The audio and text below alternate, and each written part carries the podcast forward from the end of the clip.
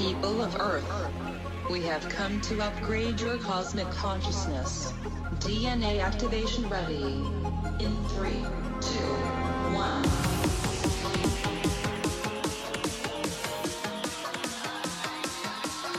Hi, welcome to Q&A on Breakthrough Leadership. I'm Lou Quinto. And I'm Craig Anderson. Today in our episode, our topic is going to be creativity versus innovation. Uh, a lot of times people confuse those two, or they use them interchangeably, but they're not. So what we're going to do is we're going to cover three areas as usual. Uh, number one is what is creativity. Uh, number two is what is innovation, and lastly, how do you create a culture that fosters both creativity and innovation? So, Craig, why don't you kick us off with what's creativity? Well, creativity, I think, is the easier of the two. I think it's probably the one that's less misunderstood than than what innovation is. But creativity is really coming up with the ideas, right? It's Right. the ideation cycle, it's brainstorming, it's design thinking, it's doing the mind map. It's getting kind of the group around, and it's that whole thing of there are no stupid ideas, except there's always somebody with a stupid idea. But we'll set that aside, right? And we can go back to the episode on brainstorming if you want That's more information about that. And brainstorming is really the root of all of it. So, as a matter of fact, we'll link to the brainstorming video at the end of this video Oh, today. good. So, we'll have that in there for you. But that's really what creativity is, right? That's the ideas. That's everything we're coming up with. That's where you bring a lot of people around the table to kind of say, all right, how do we do this differently? Or how do we do more of this? How can we get less of that? That's where you bring in the creativity aspect of Yeah. it. So, A- a- And creativity sometimes is, is misunderstood. A lot of people think creativity is like advertising creativity, marketing creativity, Yeah. where it's off the wall, you know, let's come in and we'll just throw Yeah. a bunch of stuff on the wall. Sometimes creativity just involves asking simple questions to things that we do on an everyday basis, uh, processes uh, that you may use or work habits that you may use by asking, how can we do this to save time? How can we do this to save money?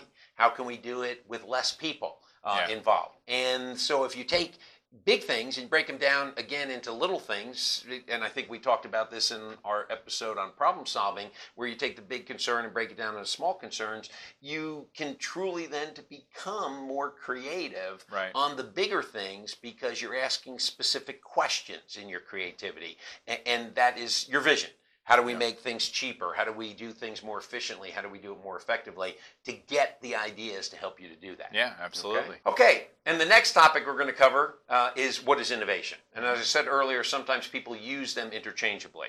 But innovation is actually a process to take an idea from creativity and implement it. And three degrees is uh, of innovation uh, are what we call incremental. And incremental usually is within a company where you take a process, a policy, a product, and you make it new and improved by taking ideas that make something that exists new and improved. And the second type of innovation is what we call breakthrough innovation. Breakthrough innovation usually affects a marketplace or a demographic. Uh, I use iPod as an example. iPod took and uh, or Apple took and came up with the iPod where they took technology that was already existing and what they did was they transformed it into a, a device that you could carry around music. So they took downloading uh, music using MP3 technology and then they created a device that you would be able to store it in and then listen to it later.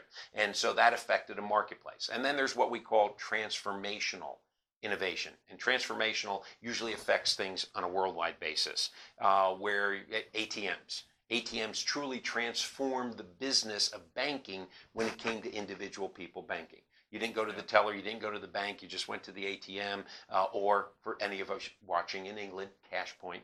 You, know, you went to the cash point and you went ahead and did that. Yeah. So, innovation. So yeah, so I think it's it's interesting to bring all those pieces to bear in a company, right? So that's some of the things we tried to do, and I can think of it um, a long time ago in the student loan industry that I came out of.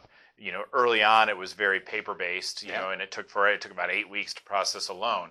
But what was really clever about it, one company uh, came up with this very innovative product. It was an online, it was a computer based product where you could key in, the school could key in all the information and then automatically transmit it back to the to the company and get those loans processed and cut a lot of time out. Mm-hmm. Not only was it an innovation that bought a lot of time for or saved a lot of time for students to get the loans, the other piece of it is for the company who created the software, it actually helped them reduce their costs dramatically because now all the data entry was happening on the other side and that saved them money as well. Yeah. So so some of these are they're kind of multiple iterate not iterations but multiple impact points, Yeah. right? So so there's a lot of things that can come through innovation But that started, as we said, in the creativity where somebody kind of brainstormed to figure out, all right, how can we make this faster? How can we improve a process? Then it's the execution piece more focused around, all right, what is the innovation? How are we going to build those pieces? How are we going to build those platforms to speed this up? And implement So- them. And implement them, Yeah. right. Yeah, Okay. exactly. All right, and the third topic we're going to talk about is eh, how do we create a culture that is Yeah. innovative uh, and creative?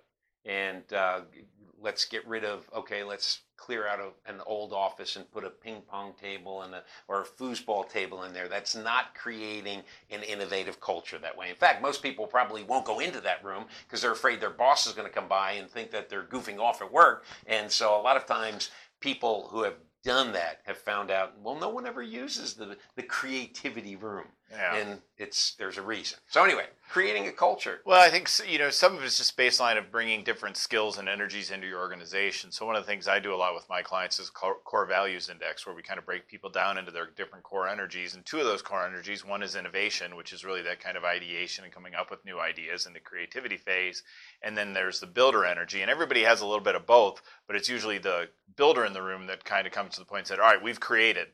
All right, innovators, let's move on and let's kick in and let's act, right? Right. So it's the difference between the creativity piece and then the taking action because there are some people who can brainstorm all day i'm one of them right, Right. i can spin up ideas all day long at some point either i have to kick it in or someone has to kick it in for me so i think it's kind of building the right people and getting a diversity of opinion or approaches around the room Mhm. and that's kind of a starting point is do i have all the right pieces around the table Right. to help me both create ideas and execute Yeah, yeah. Uh, and uh, there are some points, obviously, in creating culture. One uh, is that you've got to start. Everybody is creative, so start at the bottom, go all the way to the top. Creativity just doesn't happen on the C level; it happens down at the bottom because these are the people that are actually dealing with our customers. They're dealing with the product. They're producing the product. They may have some ideas that kick in, and so the other thing too that I always tell people is that uh, in a brainstorming session, if you want creativity, don't judge an idea in the same meeting that you created. You've got to go out and you've got to gather data and you've got to find out if an idea will work. Don't kill it immediately. Uh, the other thing too is uh, when it comes to creating is uh, make failure an option. Eh, A lot of times because we're, I, I know you smirk a little bit about that, but at the same time, I'm not saying go out and fail all the time, but Right. in in the process, tell let employees know or, or yourself if you're an entrepreneur that failure's okay because you can you can learn from your failures and there are a lot of great products that actually began with a failure because someone had you know had the courage to implement something fail and go back and say okay we didn't do this right how can we do it because it definitely is something that can click Yeah, given my choice, I'd rather not fail. But yes, I Yes. understand that we fetishize failure.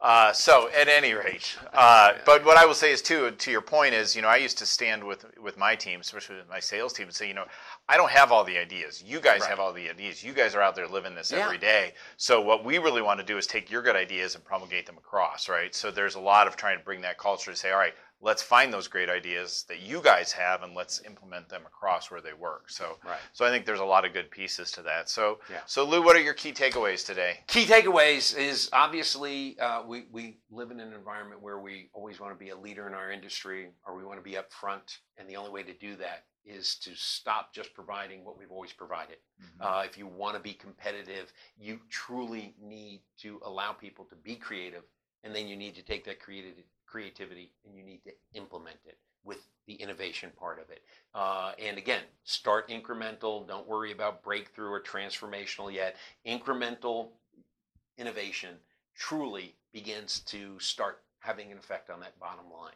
And so be creative, be Yeah. innovative. It's only going to be beneficial for your company and your organization. Yeah, I think my key takeaway really comes back from just my experience leading divisions, leading companies, is you've got to allow for that. You've got Yeah. to create a culture that says, hey, you know, it's like we're not the idea guys over here and you're the actors over there. It's, you know, we work better as a team, we have better results as a team. So, really, this whole idea of creativity and innovation is how do we take that from from within the organization, build that up as a value to say, we want your ideas, we want you to help us figure out how to execute this so we can get the whole company moving forward. So I think for me, it's really building that right culture that Right. helps to drive that kind of innovation. Yeah. So Which also then goes back to some of our previous episodes employee engagement, yeah, okay, and collaboration, because that's all part of that fostering that environment that Right. culture that you're going to have to be Yeah. more creative and innovative.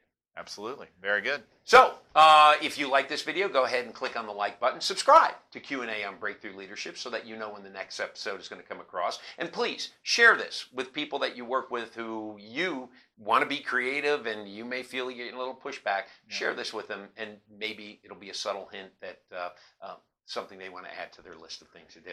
so, we appreciate you tuning in. My name is Lou Quinto. And I'm Craig Anderson.